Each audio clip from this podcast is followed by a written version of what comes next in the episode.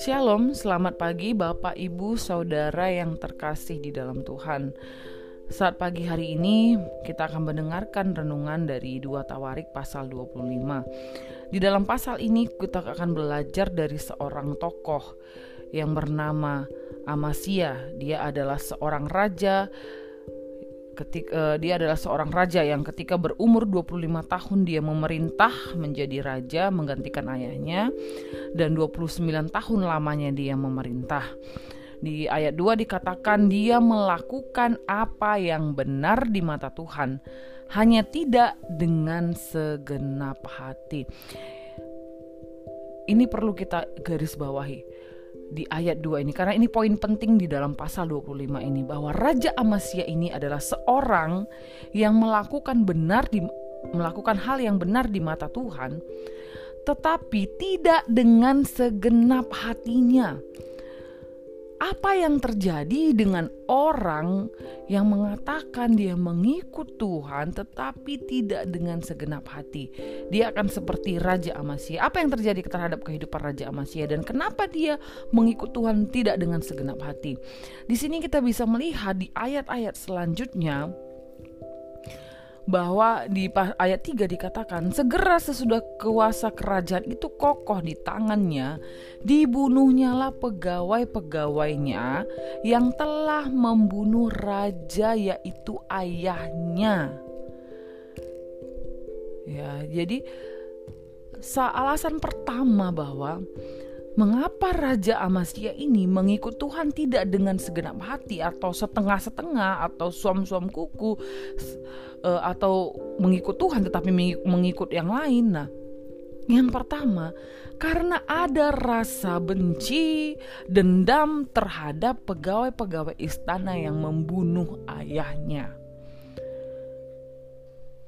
ada dosa yang dia simpan, kebencian, kemarahan yang dia simpan untuk pegawai-pegawai istananya sehingga ketika dia memiliki kekuasaan dia membalaskan dendamnya. Artinya ada kebencian, ada dendam di dalam ke, uh, hati Raja Amasya.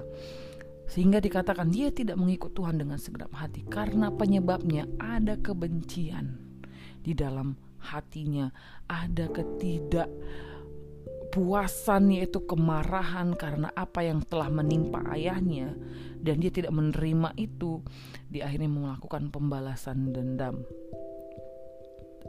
Selanjutnya ketika di, uh, akibat dari Raja Amasya yang mengikut Tuhan dengan setengah-setengah atau dengan tidak segenap hatinya karena penyebabnya benci tadi apa yang dia alami Bapak Ibu Saudara? Akhirnya dia menjadi orang yang keras kepala tidak bisa diberitahukan.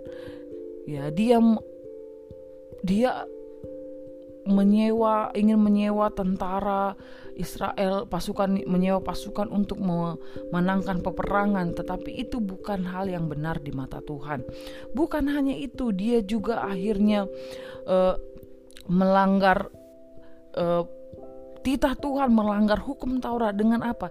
Dengan menyembah berhala. Ketika dia menang melawan uh, bangsa uh, musuhnya, ketika dia perang uh, dan mere mereka pasukan Amazia menang, justru dia membawa berhala-berhala itu dan menyembah berhala itu. Ikut menyembah berhala, bahkan mempersembahkan persembahan berhala kepada Allah ilah-ilah lain.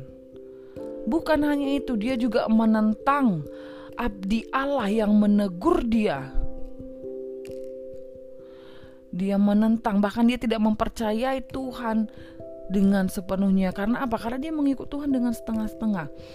Ya, dia melakukan penyembahan berhala, dia menentang abdi Allah yang menegurnya dan apa yang menjadi akibatnya? Di ayat 15 dikatakan, "Maka bangkitlah murka Tuhan terhadap Amasya." Ia menyuruh seorang nabi kepadanya dan yang berkata, "Mengapa engkau mencari Allah sesuatu bangsa yang tidak dapat melepaskan bangsanya sendiri dari tanganmu?" Yang artinya menyembah Allah musuhmu. Ya. Waktu Nabi sedang berbicara, berkatalah Amasya kepadanya, Apakah kami telah mengangkat engkau menjadi Panesera? Justru dia menentang kredibilitas dari seorang nabi, dari habdi Allah yang sedang menyatakan firman Allah. Bahkan dia mengancam akan membunuh abdi Allah tersebut. Bapak Ibu Saudara. Dan di akhir kehidupan dari seorang raja Amasya, apa yang terjadi Bapak Ibu Saudara? Justru pada akhir hidupnya dia dibunuh.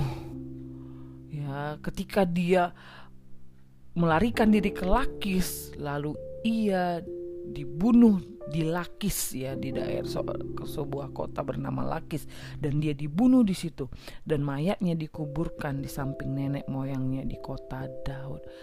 Kehidupan yang tragis dari seorang raja Amasya.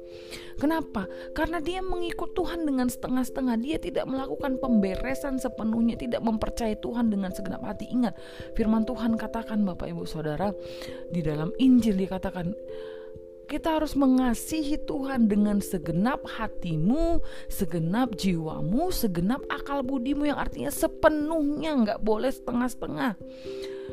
Itulah kebodohan yang dilakukan oleh Raja Amasya. Dia mempercayai Tuhan atau mengikut Tuhan dengan setengah hati. Dia men tidak mentaati Tuhan sepenuhnya, tidak mengasihi Tuhan sepenuhnya. Oleh karena kekerasan hatinya, oleh karena dendam yang dia miliki.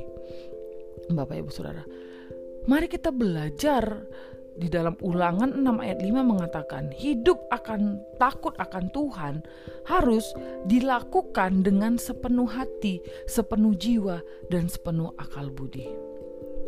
Bagi mereka yang suam-suam kuku atau tidak dingin tidak panas akan dimuntahkan dari mulut Allah itu terdapat di dalam Wahyu 3 ayat 16. Nah, hal ini jelas terlihat bahwa tindakan Amasia yang mendua hati antara mentaati Tuhan dan menyiapkan alternatif cadangan apabila terjadi kegagalan yang artinya tidak mempercayai Tuhan, keyakinan yang kukuh tidak ada dalam dirinya.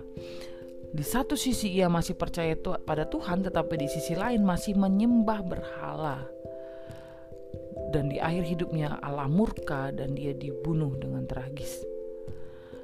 Mari kita belajar Bapak Ibu Saudara, jangan pernah mendua hati.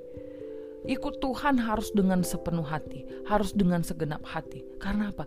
Karena Tuhan sendiri ketika menciptakan kita dengan segenap hatinya, dengan kebaikannya, dengan kasihnya, bahkan ketika kita jatuh dalam dosa, dia bahkan merelakan dirinya mengasihi kita dengan sepenuhnya sehingga dia merelakan dirinya disalibkan menggantikan kita karena dia mengasihi kita dengan sepenuhnya.